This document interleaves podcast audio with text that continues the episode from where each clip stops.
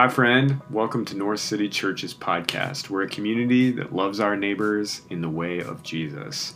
And we hope that this message or teaching empowers you to do just that in your everyday life. If you want to learn more about the ways our community is trying to love our neighbors in the way of Jesus, you can find us on Facebook, Instagram, YouTube, and online at northcitychurchmpls.com. Enjoy the message.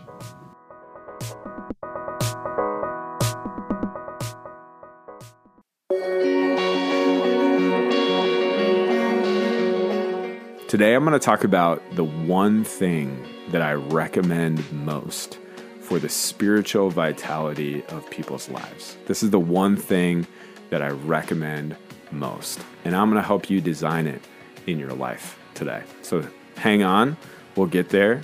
Let me tell you something that I learned recently that seems like, as a Minnesotan, uh, did I just say Minnesotan? as a Minnesotan, I uh, should know about uh, back in the day, uh, back a long time ago when farming was a big industry in the Midwest, and uh, in the Midwest, as you know, living here, we experienced probably one or two big blizzards, and then every once in a while, like a decade huge blizzard. I don't know if you remember being in once one of those, but if you've ever gone outside or tried to drive in a blizzard, it's extremely disorienting. And I learned recently that uh, previous to some technology we have now, farmers in particular, and people who had bigger properties that wanted to travel from one building on the property to another uh, safely during a blizzard would tie a rope from, say, their back door to their barn and they would use this rope to navigate in the midst of the blizzard when they had to, you know, for instance, milk the cows because the cows have to be milked. I know nothing about that world, but I'm sure that's a thing.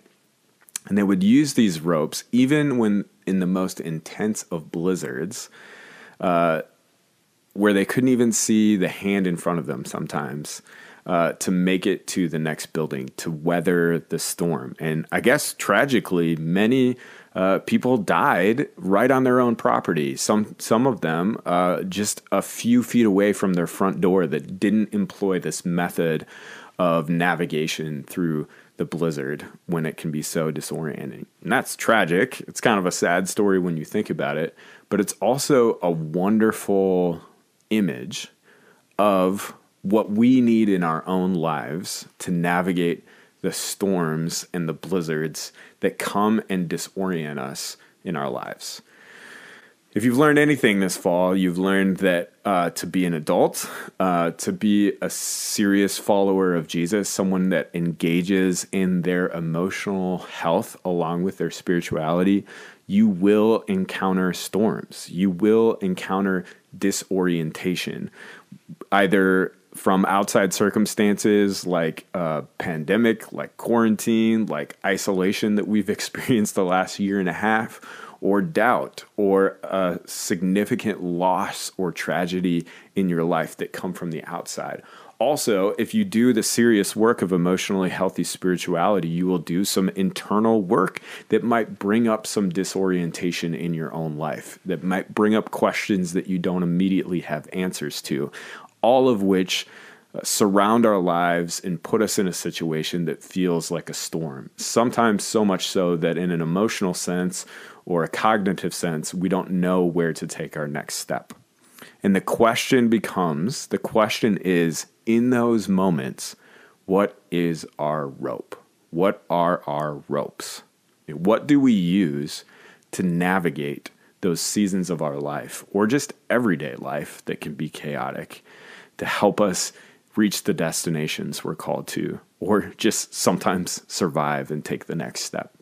Well, as I mentioned earlier, today I get to talk about the one thing that I recommend most in spiritual vitality. And I think it's the number one rope that helps us navigate these storms in our life, and that is Sabbath. Sabbath is a spiritual discipline, and I think the ropes in our life the best of them spiritually are spiritual disciplines, but I think in some sense, Sabbath is a top three spiritual discipline for me. And I think the reason why is it is sort of a container can be a container for the rest of the content of what spiritual disciplines can be.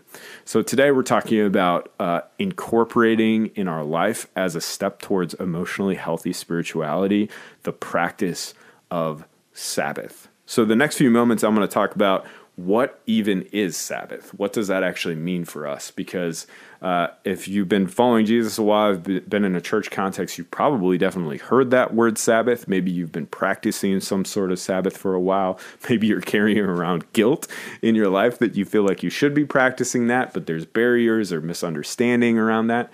We're going to get to that today. And please don't, I hope that you're not carrying that guilt by the end of this conversation uh, together. But there's a lot of mystery about what Sabbath actually is. And in many ways, modern life has just moved far beyond this. And modern Christian practice, in many ways, has not really emphasized or uh, taught Sabbath well. So the first half of what I want to do is just say, what is Sabbath?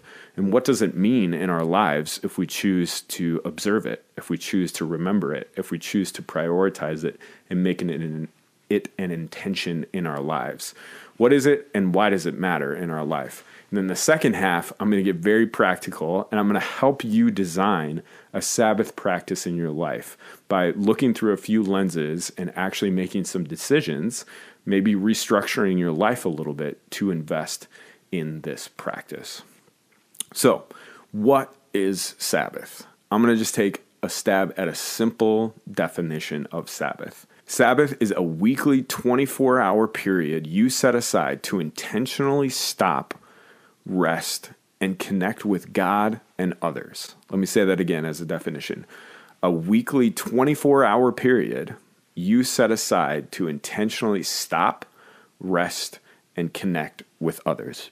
So let me talk at length uh, about what Sabbath is and maybe give a little de- uh, more definition to each of those components of that definition of Sabbath and why it's meaningful for you. First of all, that 24 hour period, I do really recommend that we put a stake in our weekly lives and do a 24 hour period. It's a period of intention that uh, it's not just a day off, it's not just the absence of something, it's the presence of intention in our lives to stop, to intentionally resist and move away from something or cease to do something intentionally for rest and not just falling asleep or collapsing, but a rest that brings rejuvenation and specifically for connection with God and connection with others around us. So, before I get into my explanations of Sabbath, I couldn't help but share this very succinct, very dense, very wonderful video that the Bible Project put together because I know many of you love biblical theology, you love systematic theology, you, you love when people carry a theme through the through the biblical narrative that uh, demonstrates the importance of a theme like Sabbath. So I couldn't help but share this video that will give you the richness and the meaning of what Sabbath is from the very beginning of the story of God to our present day through Jesus and how meaningful it is. So check this out.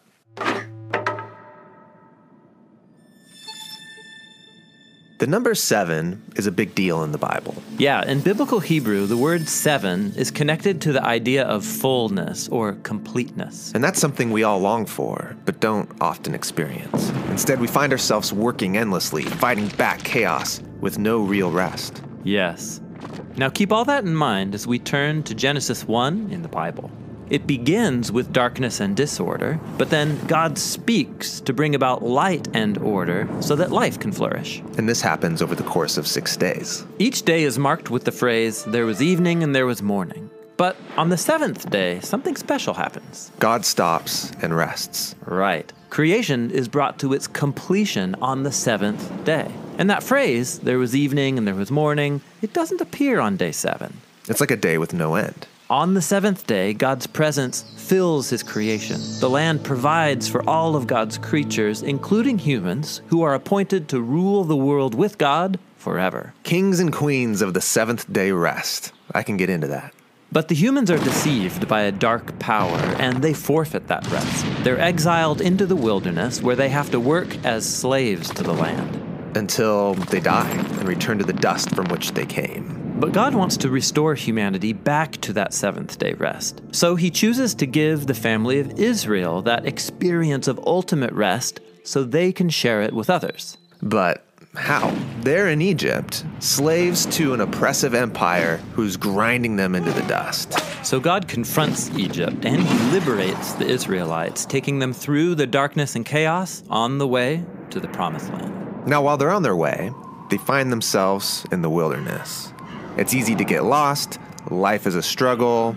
They're not in the land of rest yet. But while they're on the way, God invites them in the wilderness to start living as if they're in the promised land. But how do you practice the future rest in the wilderness? Well, God tells them that every seventh day they are to stop their work, or in Hebrew, to Shabbat, so that they can rest and enjoy God's good world. So take a whole day to live as if the ultimate rest has already come. Yeah, this is the Sabbath, celebrated every week on the seventh day. But there's more. The Sabbath is just one of seven festivals that Israel practiced every year, each one anticipating that seventh day rest. That is a lot of sevens. And there's even more. Every seven years, the Israelites were to liberate slaves, forgive debts, and let the land rest for a whole year.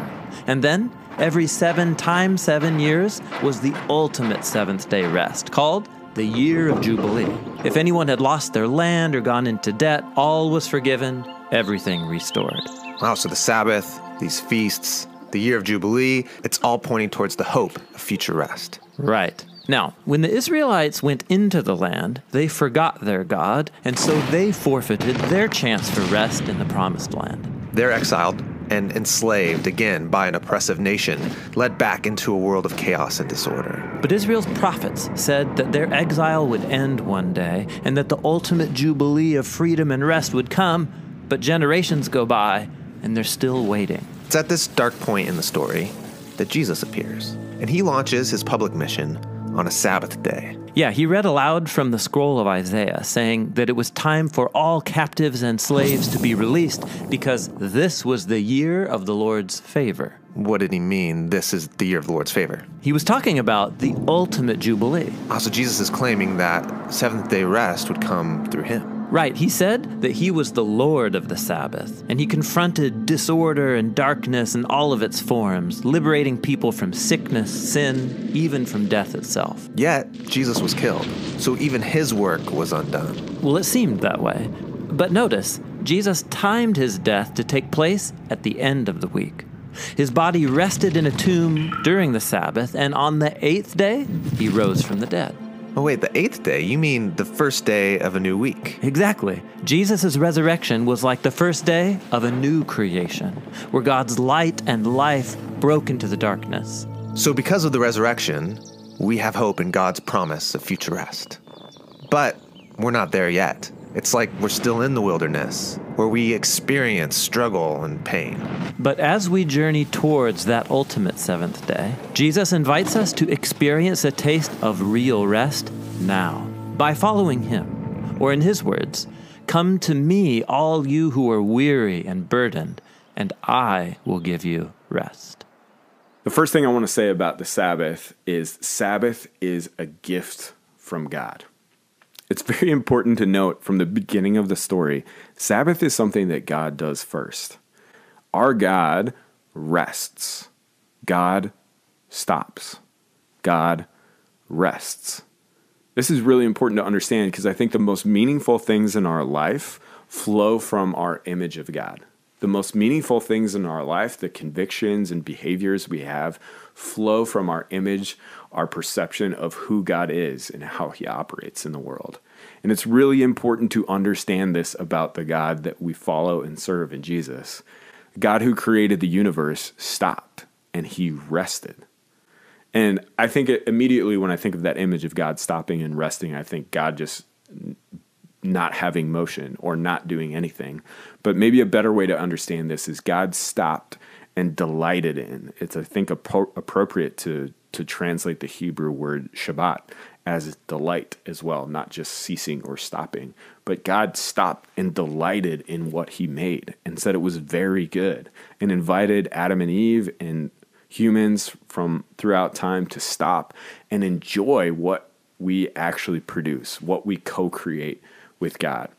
This is so counter to uh, image of God that is a distant, uh, production-oriented God. That God is only concerned about what you can do for Him in this world. And if we're honest, that image of God, the image of that God, is very pervasive, pervasive in our uh, church context. That um, really, when we get down to it, what we celebrate is the things we do for God, and what we don't often celebrate is the things we do with God, the ways that we're just with Him in His presence. And it's very important us to start this conversation off by understanding God rests. God does this first and invites us as a gift into this practice. Jesus articulates this so well when the Pharisees criticize him for doing something that's, uh, according to their law, not appropriate on the Sabbath. He says this phrase Sabbath is made for man. Man is not made for Sabbath. And this is really important because I think Sabbath, throughout different periods of time, has become uh, something that is legalistic, something we have to have to do. You cannot work today. Businesses are closed. This sort of thing like it becomes the perception of a legalistic act. And in reality, it's a gift. It's something given to us by God to receive, to join him in enjoying the world that he has created when I did a podcast before on the Sabbath with Christian Ann, one of the key phrases that stuck out to me from that conversation was What if you spend your whole life building the life you think you should have and you never stop to enjoy it? I think God thinks similarly. Similarly, He doesn't want us to just be busy about our days, creating the things that should be in the world. He wants us to pause and enjoy them. So, number one, Sabbath is a gift from God. Number two, Sabbath is a faith filled resistance. A resistance, you say. JD, you're like, really? Um, and yes, and I hope you caught this in the Bible Project story how the Sabbath, the practice of Sabbath, the importance of Sabbath in the people of God's rhythm of following God was born out of exploitation, was born out of slavery, was born out of exile, particularly in reference to Egypt and Babylon. It was a really important countercultural practice or an alternative to the culture around them.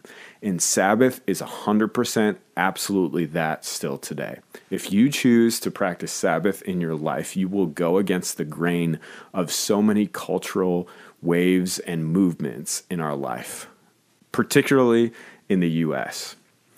And this is why Sabbath is a faith filled resistance against those cultures and things. So let me double click a little bit and say it's a faith filled resistance against a culture filled with anxiety. Anxiety in our life can be clinical, it could be imbalances in our brain, but it also can be low grade anxiety from life, which most, most of us experience.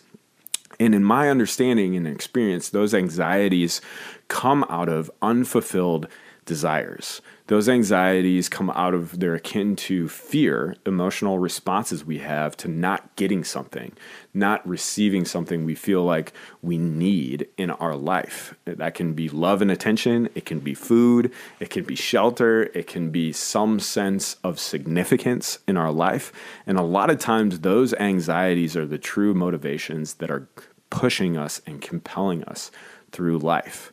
And Sabbath is a beautiful, faithful resistance to those anxieties motivating your life. Because when we stop, intentionally stop and rest, we are, uh, if that is a river that's pushing us downstream, we are putting a stake in the center of that current and saying, You will not push me any further. The desires that are stirring up emotions and anxiety in my life, when you say, I'm stopping from the anxiety of wondering if I have significance and trying to fill that with my work by stopping work and saying that six days of work is enough or five days of work is enough, then you're actively faith filled. You have an active faith filled resistance against the culture of anxiety around you my friend, or uh, not my friend, I wish he was my friend. He sounds, seems pretty cool. A guy I've learned from a lot, John Mark Comer, has written a couple books, and this one has been very meaningful for me. It's called The Ruthless uh, Elimination of Hurry. It's in one of my top 10 recommended books of the year, maybe top three recommended books of the year to people. And he has a whole section on Sabbath. And he has this really interesting equation that I think speaks to the culture of anxiety we resist through Sabbath. He says, infinite desires, which is what we're uh, subjected to in American culture, there is this pervasive understanding that life is about achieving desires, and whatever desire that is, you should go for it. This is this hedonistic sort of impulse of American life the house, the cars, the achievements, whatever you desire, if you set your mind to it and work hard enough, you can achieve it. That just creates an infinite expectation of fulfilled desires. And if you take that in equation, infinite desires minus human, what it means to be human, meaning finite capacities, finite abilities to achieve our desires, that always equals in the equation restlessness. We will always be restless if we are always pushed down life by the current of our anxieties. And Sabbath is the best gift that God has given us to faithfully resist that in our life as an act of faith to say, I'm stopping in my restlessness and trusting in God with those unmet desires that I have with this whole day to pursue connection with Him and with others and rest for my body. Faith filled resistance uh, in Sabbath also resists coercion or exploitation. And this comes from those two stories that I mentioned the story of Israel and slavery and the story of exile in Babylon. Both of those instances, the very community of Israel, their very bodies were owned by other nation states. They were owned by other people. And Sabbath is born out of this narrative of juxtaposing the God of Sabbath, the God who rests, with Pharaoh, who considers himself a God, and he is the God of endless production and endless demands on people's lives. And we are naive if we don't think we live in a cultural context that culturally demands a certain level of productivity. What you produce uh, is inherently a communication about our, your value in the United States. We have to observe that. We have to note that. And so there is this demand, just like Egypt in its day. We aren't under slavery per se, but we are under the bondage of that culture of demand of productivity, that you are what you produce. You are what success level you make in the world's world's eyes. When you take a Sabbath, you are going against the grain of that narrative. You're resisting that narrative and saying, My value is not in what my body produces. And more than that, my, my body is not yours to extort. My body is mine. It's a gift from God. I'm made in his, his image, and I'm going to listen to what God desires for my body, not what the culture demands of it, which is endless 80, 90 hours of work sometimes, or uh, endless desire seeking through consumption of content on the internet or shopping for things or buying things you can get pulled into this this reality where there's you name it kind of force that wants dis, wants things from your body and owns your body. And by sabbathing by choosing to do that you're saying one day a week i am for sure stopping and taking ownership over my body. You have to realize how revolutionary that was for a community that used to be slaves coming out of slavery in the exodus and their god saying i'm a god of rest. Moses when he gives the 10 commandments actually explicitly explicitly ties the practice of Sabbath as a restoration practice out of slavery, as a way to say, this will train your body to remember that you're not a slave. This will train your body to remember that you're not a slave to other people's expectations, you're not a slave to your work's demands. God gave you a body, He gave you a mind, He gave you a life to live in relationship with Him that is not defined uh, by anyone else. Um, so it's a faith filled resistance to coercion and exploitation. It's a faith filled uh, resistance to exclusivism and individualism. So much of our life, another narrative that Sabbath pushes against is that my life is my own and I need to live it in this isolated sort of way. Sabbaths in the Old Testament and all the way through are inherently social inherently have a component of connection with them. Connection with god first and foremost primarily but then connection with your neighbor. In exodus as moses is describing the sabbath practice in the new testament uh, uh, in the book of deuteronomy actually in the season of exodus that they're in he describes at great length the treatment of widows orphans and foreigners in the midst of sabbath practice so, inherently in Israel's practice of Sabbath, and this translates to Jesus' compassion that he heals people on the Sabbath. This is his way of echoing that same sentiment. The Sabbath is not only just for you and your rejuvenation, but the Sabbath is to reorient, reorient your life towards God so that it can be reoriented towards others, for compassion towards your neighbor. The Sabbath is for neighborliness when you choose to practice Sabbath in your life and stop for a whole day and don't participate in consumerism, don't participate in the grind of the work life in the US that we have, your heart gets reoriented towards a rootedness and a neighborliness that is actually slowly healing our neighborhoods from the exploitation of consumerism, for the exploitation of the now, have to have it now, have to work so hard to get it. It's also a faith filled resistance to envy because if you are just succumb to your unmet desires, which Sabbath guards against and protects you against, then you will just be full of envy all the time. Because remember, infinite desires minus your finite life will never equal restfulness. It will equal restlessness. And in that restlessness, when anxiety is the pervasive thing that dominates your life, you won't be able to help but look at what your neighbor has and covet it, envy it, want it for yourself, and gloat and sit there and think about what you don't have. Sabbath is an active way to pursue and recognize what you do have. Sabbath is a way to look around your life and enjoy the gifts that God has given you in relationships in the food that you have, in the home that you occupy, in the neighborhood that you live in, in the beauty of Minneapolis or wherever you live around you, instead of envying and wondering, could I live there or could I be like this person or could I have that thing? Sabbath is intentionally stopping and saying, I am grateful for what I do have. And gratitude is the best antidote for envy.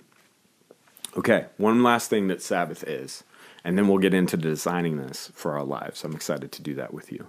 Sabbath is rest and worship. In Exodus, or excuse me, uh, Deuteronomy, uh, no, Exodus, when the when the Ten Commandments are given from Mount Sinai, the specific commandment, which is important to note, Sabbath is a commandment that God gives, and it's right in the center of what God gives as a commandment. And He says it this way: It says, "Remember the Sabbath and keep it holy. Remember the Sabbath and keep it holy. That word remember isn't just like, oh yeah, put the reminder in my phone. It's uh, order your life around Sabbath. Make Sabbath a centerpiece of your life. Make this a rhythmic thing in how you do your week, your month, your year. Sabbath is a way of life, not just a day off.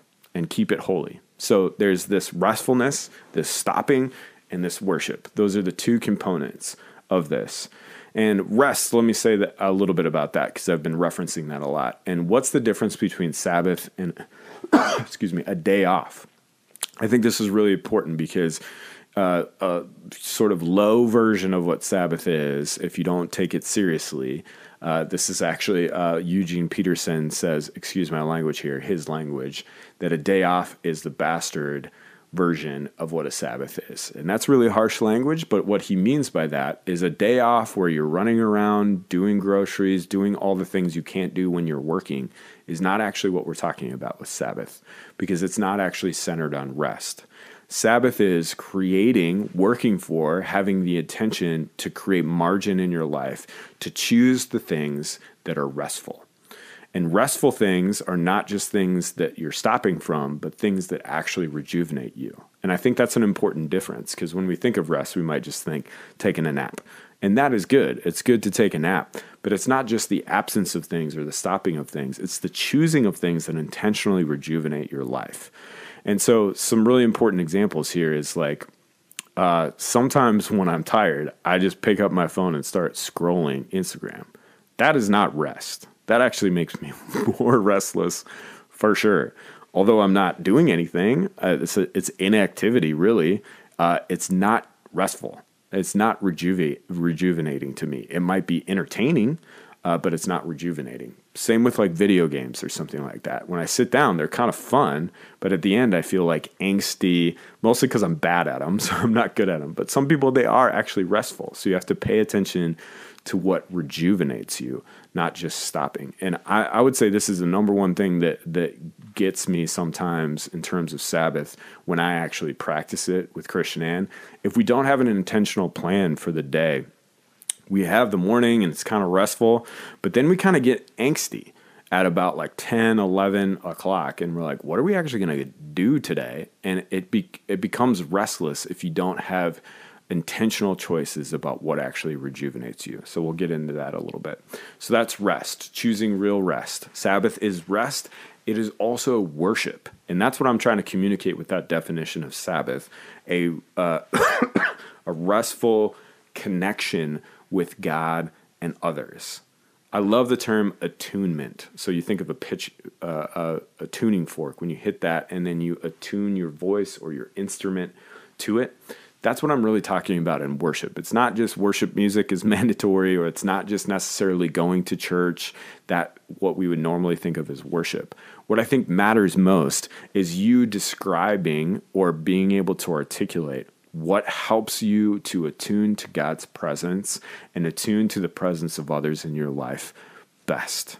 So sometimes that's reading scripture. Sometimes it's reading uh, a book on spiritual discipline or something like something that invigorates your faith. Sometimes it's going for a walk. Sometimes it might be going to dinner church if you design your week, which I would suggest to have Sunday being your Sabbath and dinner church being the culmination of it. There's some sort of spiritual practice that attunes your life to God and others. That's the other thing. Um, and I would say the number one enemy of connection and attunement our screens, our uh, cell phones, and I'm I can name right now that I am the chief among sinners. That my cell phone, my screens creep into my Sabbath, and they're usually never helpful, and they're actually barriers of connection with my children, my wife, and my neighbors that I try to connect with. So, Sabbath is rest and worship. Really, what it's designed to be is delight uh, as I mentioned earlier, the Hebrew word for Sabbath, Shabbat, could be easily translated delight as well, pausing to delight. And Dan Allender, uh, in his book Sabbath, wrote this about the Sabbath, which I think is just a piercing uh, quote that's worth quoting at length about how Sabbath is supposed to be about delight, but many of us uh, can't handle the intensity of it sometimes. He says, The Sabbath is an invitation to enter delight. The Sabbath, when experienced as God intended, is the best day of our lives. Without question or thought, it is the best day of our weeks. It is the day that we anticipate on Wednesday, Thursday, Friday, or whatever the days prior to practicing it are, and it's the day that we remember for the days following. Sabbath is the holy time where we feast play, dance. Not so much me, but maybe you. Have sex, sing, pray, laugh, tell stories, read, paint, walk, wa- uh, watch creation in its fullness. You fill in the blank with the things that fill you up. Few people are willing to enter into Sabbath and sanctify it and make it holy because a full day of delight and joy is more than most people can bear in a lifetime sometimes, let alone a week. And I think there's some piercing truth in this, in that much of our life, and I'll be the first to admit this, is so driven by our unmet desires, is so driven by our perceptions of uh, us needing to prove something through our work or us needing to pursue identity through different things, that when we actually create this space in our life, it can be disorienting in itself to actually pause and create space for you to be rejuvenated, create space for you to have a meaningful connection with God, create space for you to meaningfully connect with others. And the sad thing to grieve about life and modern life right now is that the way that many of us have been living our lives has disabled us in many ways from truly entering into a restful life that God wants for us. But Jesus, in a quote that's been so meaningful for North City, says, um, Come away with me and rest. My yoke is easy, my burden is light, and I will give you rest. That's a conglomeration of a couple verses, but that's what his communication is. Jesus calls himself the Lord of the Sabbath, as that Bible project explained, that has a very deep meaning, but in its simplest form, it means that he is the one who can lead you into this kind of rest when we maybe aren't ready to create it for ourselves. So, that's a deep dive into what Sabbath is. I'm sure it's a lot more than that. Um, I'm sure you have some perceptions of what Sabbath is, but let's get practical now. Let's talk about what this would mean to design this in your life. So, my definition earlier is also my recommendation. First thing you need to do, this is the most important, simple step that you can take. And maybe you've already taken this step, that's great. But if you haven't yet, please, as your pastor, as someone who you've listened to for the past 25 minutes if you're not if i'm not your pastor if if you care at all about my um, my influence in your life i plead you please find 24 hours weekly. And i mean that 24 hours weekly. And i recommend i've recommended before like chunking it up and taking little bits.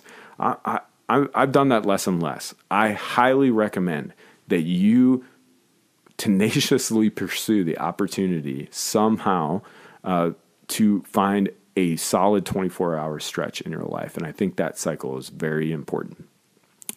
So, the first step is to take that 24 hours. So, what is that for you? Right now, uh, for me, for the past almost, man, 10 years, it has been Fridays for me because I work Sundays. My weekends are a little off.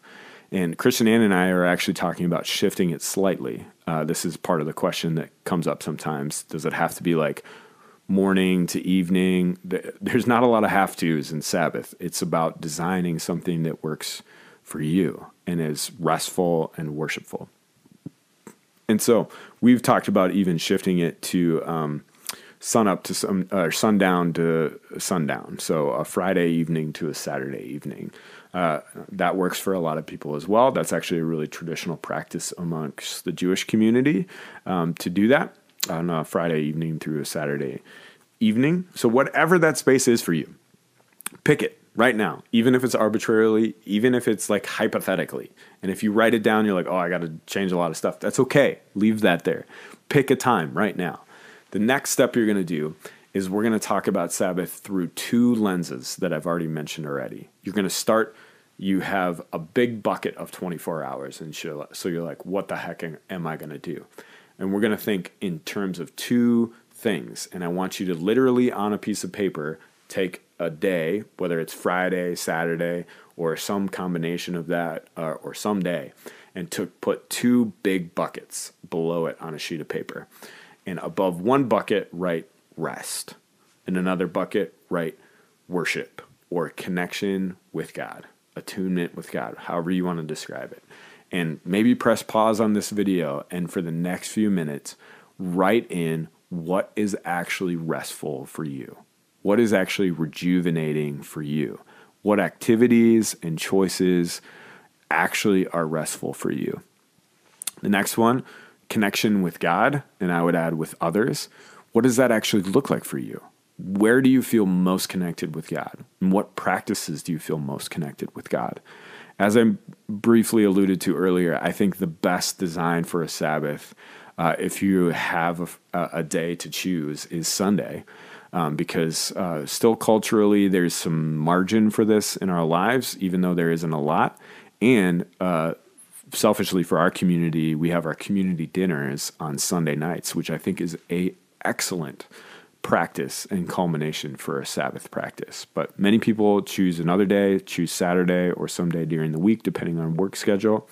But take a few moments and fill in what is actually restful for you. Accumulate a list and what is actually worshipful. And Sabbath is the best of those two things intentionally planned out for a time. So take some time to do that. All right, after you've taken some time to identify what is restful for you and what is worshipful for you, um, I'm going to drill down a little bit further with you, and maybe there's some overlap in what we're doing, uh, what we're going to do next, but it'll help you.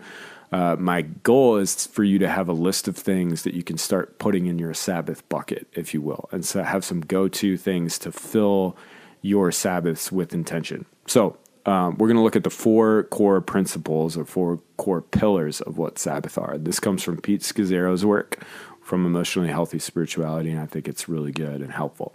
Some of these are repeats, so you can just drag some of the same stuff you've already said. That four are stop, rest, delight, and his word is contemplate. Stop, rest, delight, and contemplate. Now, this is another way to get at some of the same things we just talked about. So write those four words down uh, with sections to fill in some more things below them on your sheet of paper. Now I want you to take some time uh, to fill in what this looks like for you. So let's start with stop. What is it actually going to look like for you to stop working? To stop for a day. And for me, and this is what I recommend, it's stopping from the work of the house, like running your life, it's stopping from the work that you actually get employed for, the things you're trying to build in the world, or who employs you. And there is a sense of stopping from other different forms of responsibility we have. And I think that's really important.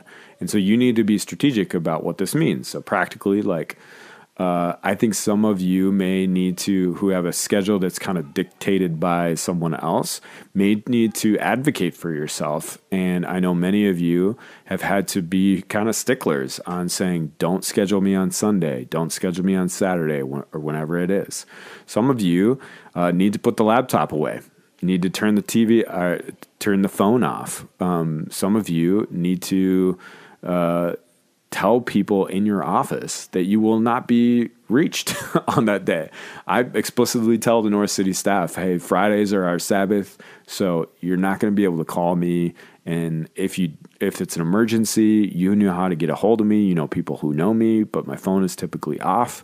Uh, if it's emergency, emergency, I'll respond on Friday. But typically, uh, this is only happened to me maybe a few times where there's truly something I need to respond to on my Sabbath. And it's very good to figure out what it means for you to stop. One other aspect of stopping is that Christian Ann and I have even experimented with not buying anything on this day. And that's partly um, like not uh, participating in the consumeristic culture that pervades, that we're trying to go against the grain of, if you will. So, um, so much of our life is like, oh, I got to grab that thing or I got to get that thing. Now it's Christmas season. So, what Christmas presents do I need to buy? And at different phases in our life, we've even stopped from doing that. Rest, you've already filled this in. What's actually rejuvenating for you? What's restful for you? Delight. What actually brings you delight? What makes you come alive? What do you love to do? Is it do you love to cook? Do you love to go see a good movie? Do you love to have friends over? Do you love to drink good wine? What is it that you love to do? Fill your Sabbaths with things you love to do. Delight. And then contemplate. And I think this is another iteration of worship and connection, but I think a deeper level of understanding for this contemplate is this reality in which we have enough pause in our life, we have enough calm in our life because we've taken the steps of stopping, resting, and delighting, that we can sit there and observe our own lives and observe God's presence and the presence of others around us. I don't know about you, but this is where Sabbath becomes a way of life. I want to more deeply in my faith in my life have a fuller awareness of God in everyday moments and a fuller awareness of myself and a fuller awareness of others around me. Like that's a lifelong journey.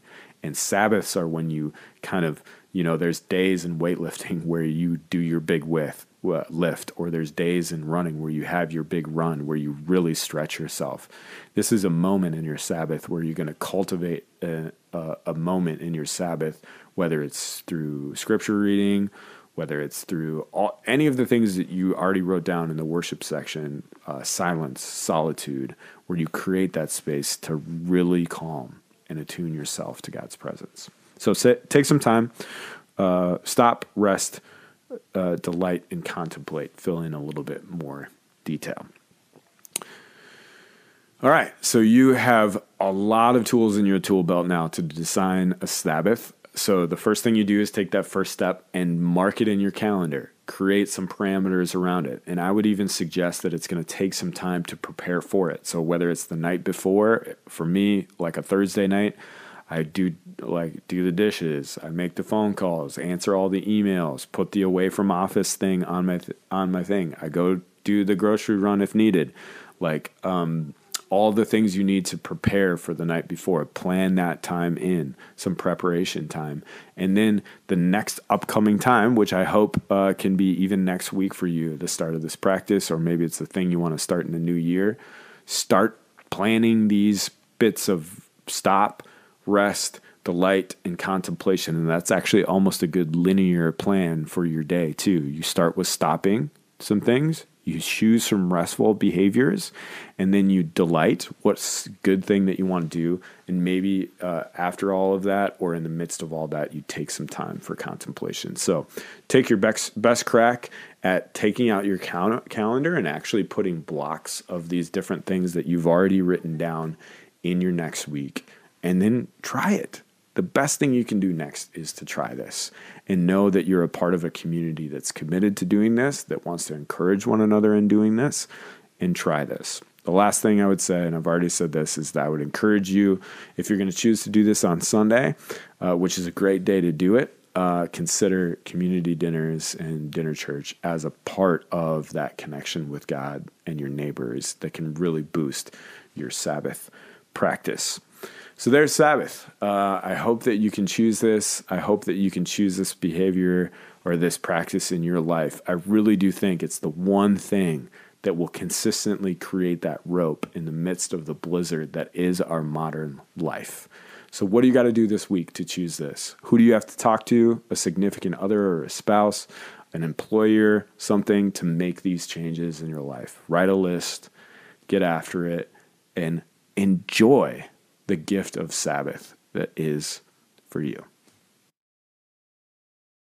All right, I know I said I was done, but I could not resist doing some just real practical FAQ about Sabbath. These are questions that I've gotten before. Some of them are here in this resource by Emotionally Healthy Spirituality. And this is a really practical thing in your life. So I think it's worth just kind of cruising through some practical questions about Sabbath. I know you've listened a long time or watched a long time, but if you're wanting to get into the nitty gritty of this, this, this is going to be a meaningful practice in your life. I'm sure there's going to be some questions that come up. So I'm going to try to tackle some of those as quickly as I can, just real practical.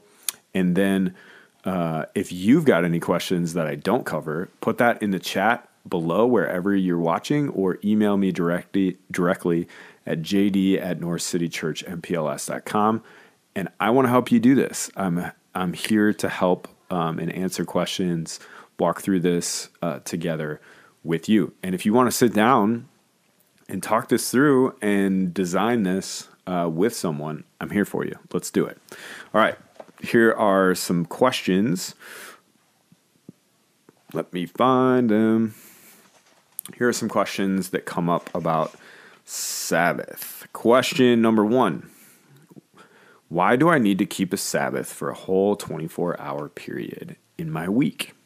As I alluded to earlier in the video, that has become my suggestion the 24 hours. I think our bodies are in constant momentum. That means even when we wake up, we've got thing on, things on our mind.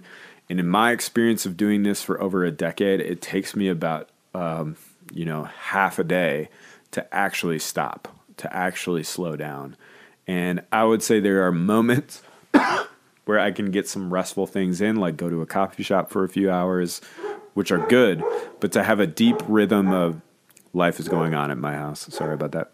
To have a deep rhythm of rest, I really recommend 24 hours. To have a deeply restful, consistent Sabbath, I think you really need a 24 hour period. And also, half day periods seem to get taken over easily or easier. So, for this to really be a centerpiece of your week, the cornerstone of your week, the cornerstone of your practice of uh, the practice of following the way of Jesus, you really need to have an anchor of 24 hours. I recommend. All right, question number two. How do I go about deciding what specific activities are acceptable and unacceptable for for Sabbath? All right, now we're getting a little legalistic. This is why I gave you at the end of the video uh, just some markers. So really simple: is this restful for me? Is this worshipful for me? Um, and then the other questions: What do I need to do to actually stop? Um, is this helping me stop or is this not stopping as far as work or the other responsibilities that I feel connected with? So run everything through that simple lens. Is this restful or worshipful? And I think you'll be all right. Question number three Do I need a day off and a Sabbath? I think I talked about the difference between those two a day off and a Sabbath. And I recommend yes, I recommend you work five days and you take a day off uh, one day um, that you can work on your life um, and do the things you need to do to keep the household running, keep your life running, uh, and then have something a, a Sabbath dedicated uh, for restful connection with God and others. So yes, uh, I would keep them separate for all the reasons that I mentioned in the video. Number four, what do I do with a tendency towards perfectionism? So, um, there is no perfect Sabbath. Like uh, we've had over the 10 years some pretty frustrating ones. Sometimes we're traveling and we don't get to practice it. So, this is not, uh, no one's keeping score. This is a practice, a habit, a cornerstone of your life. They're not always going to be amazing. Sometimes you're not going to know what to do. Sometimes you'll be in a rush. You haven't planned ahead. The most important thing is to just do it and realize that if you're going to spend the day with God, there's going to be grace involved. So give yourself plenty of grace. Number five, isn't Jesus our Sabbath rest?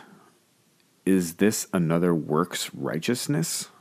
Um, yeah, I don't. no, it's not works righteousness. No one's earning their way to heaven through Sabbath. So just no. This is God's gift to you it's a grace, it's a practice. Disciplines are ways in which we intentionally uh, uh, put ourselves in the flow of God's grace for us. They're not things we do to earn God's grace. Number six, how do I cease working from parenting? Oh my gosh, this is one of the trickiest things, as you can hear my children probably in the background. Christian Ann and I have had to try a couple different things uh, um, throughout the growth of our family.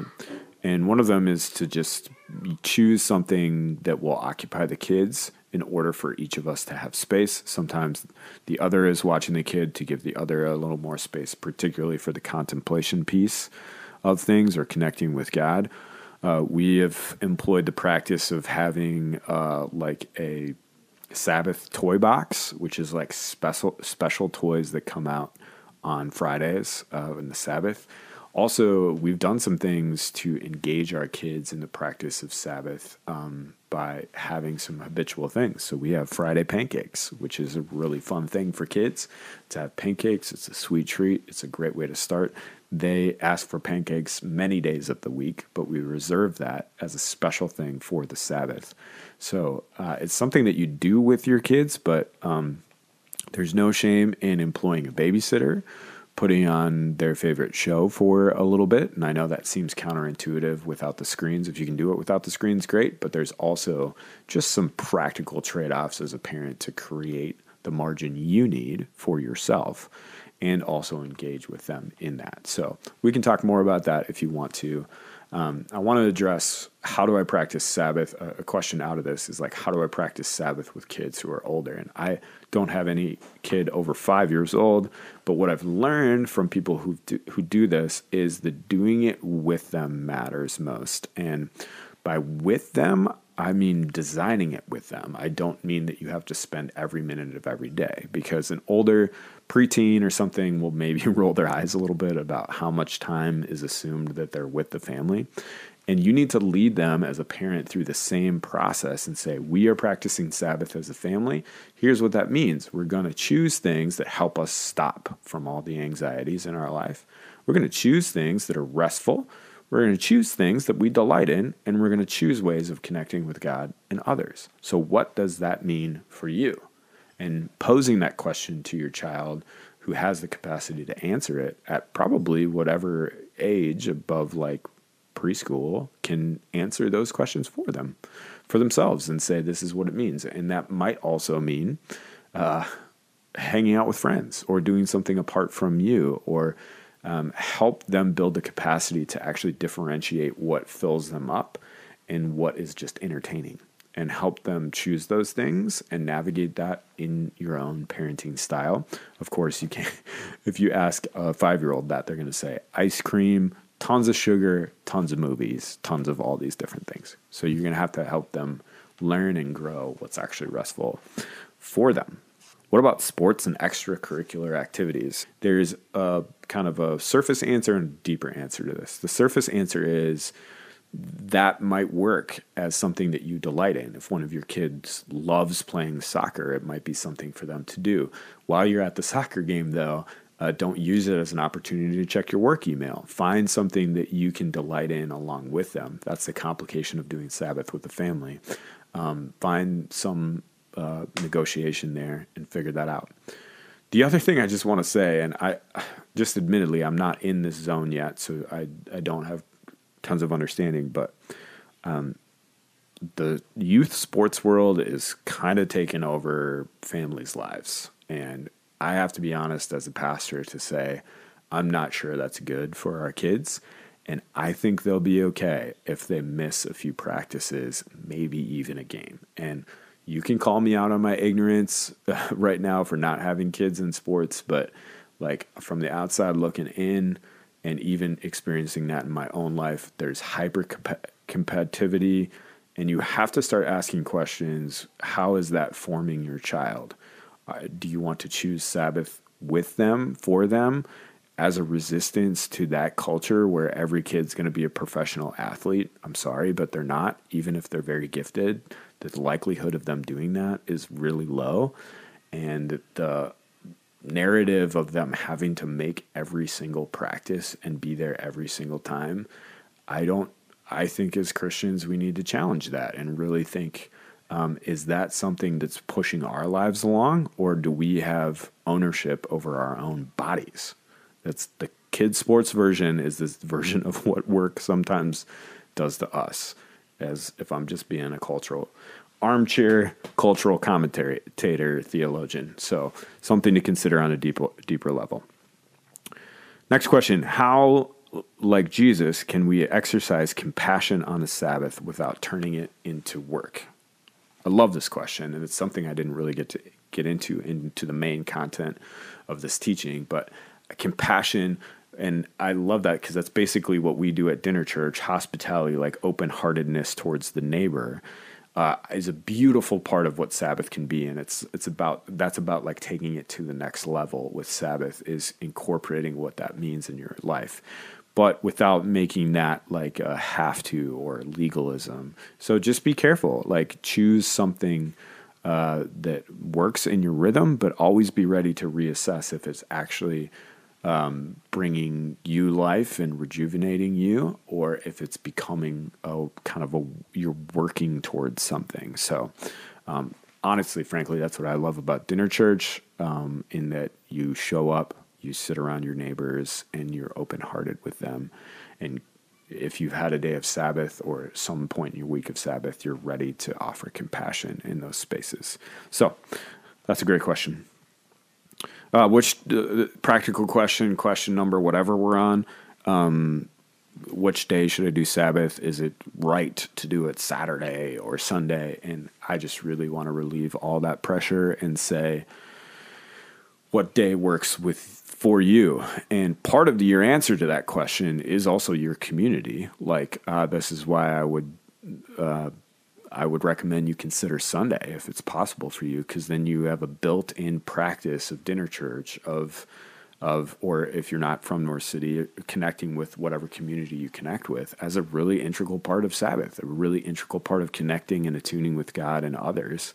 So that's kind of why I would recommend that, but it's really whatever space, whatever day works with work and the flow of your week.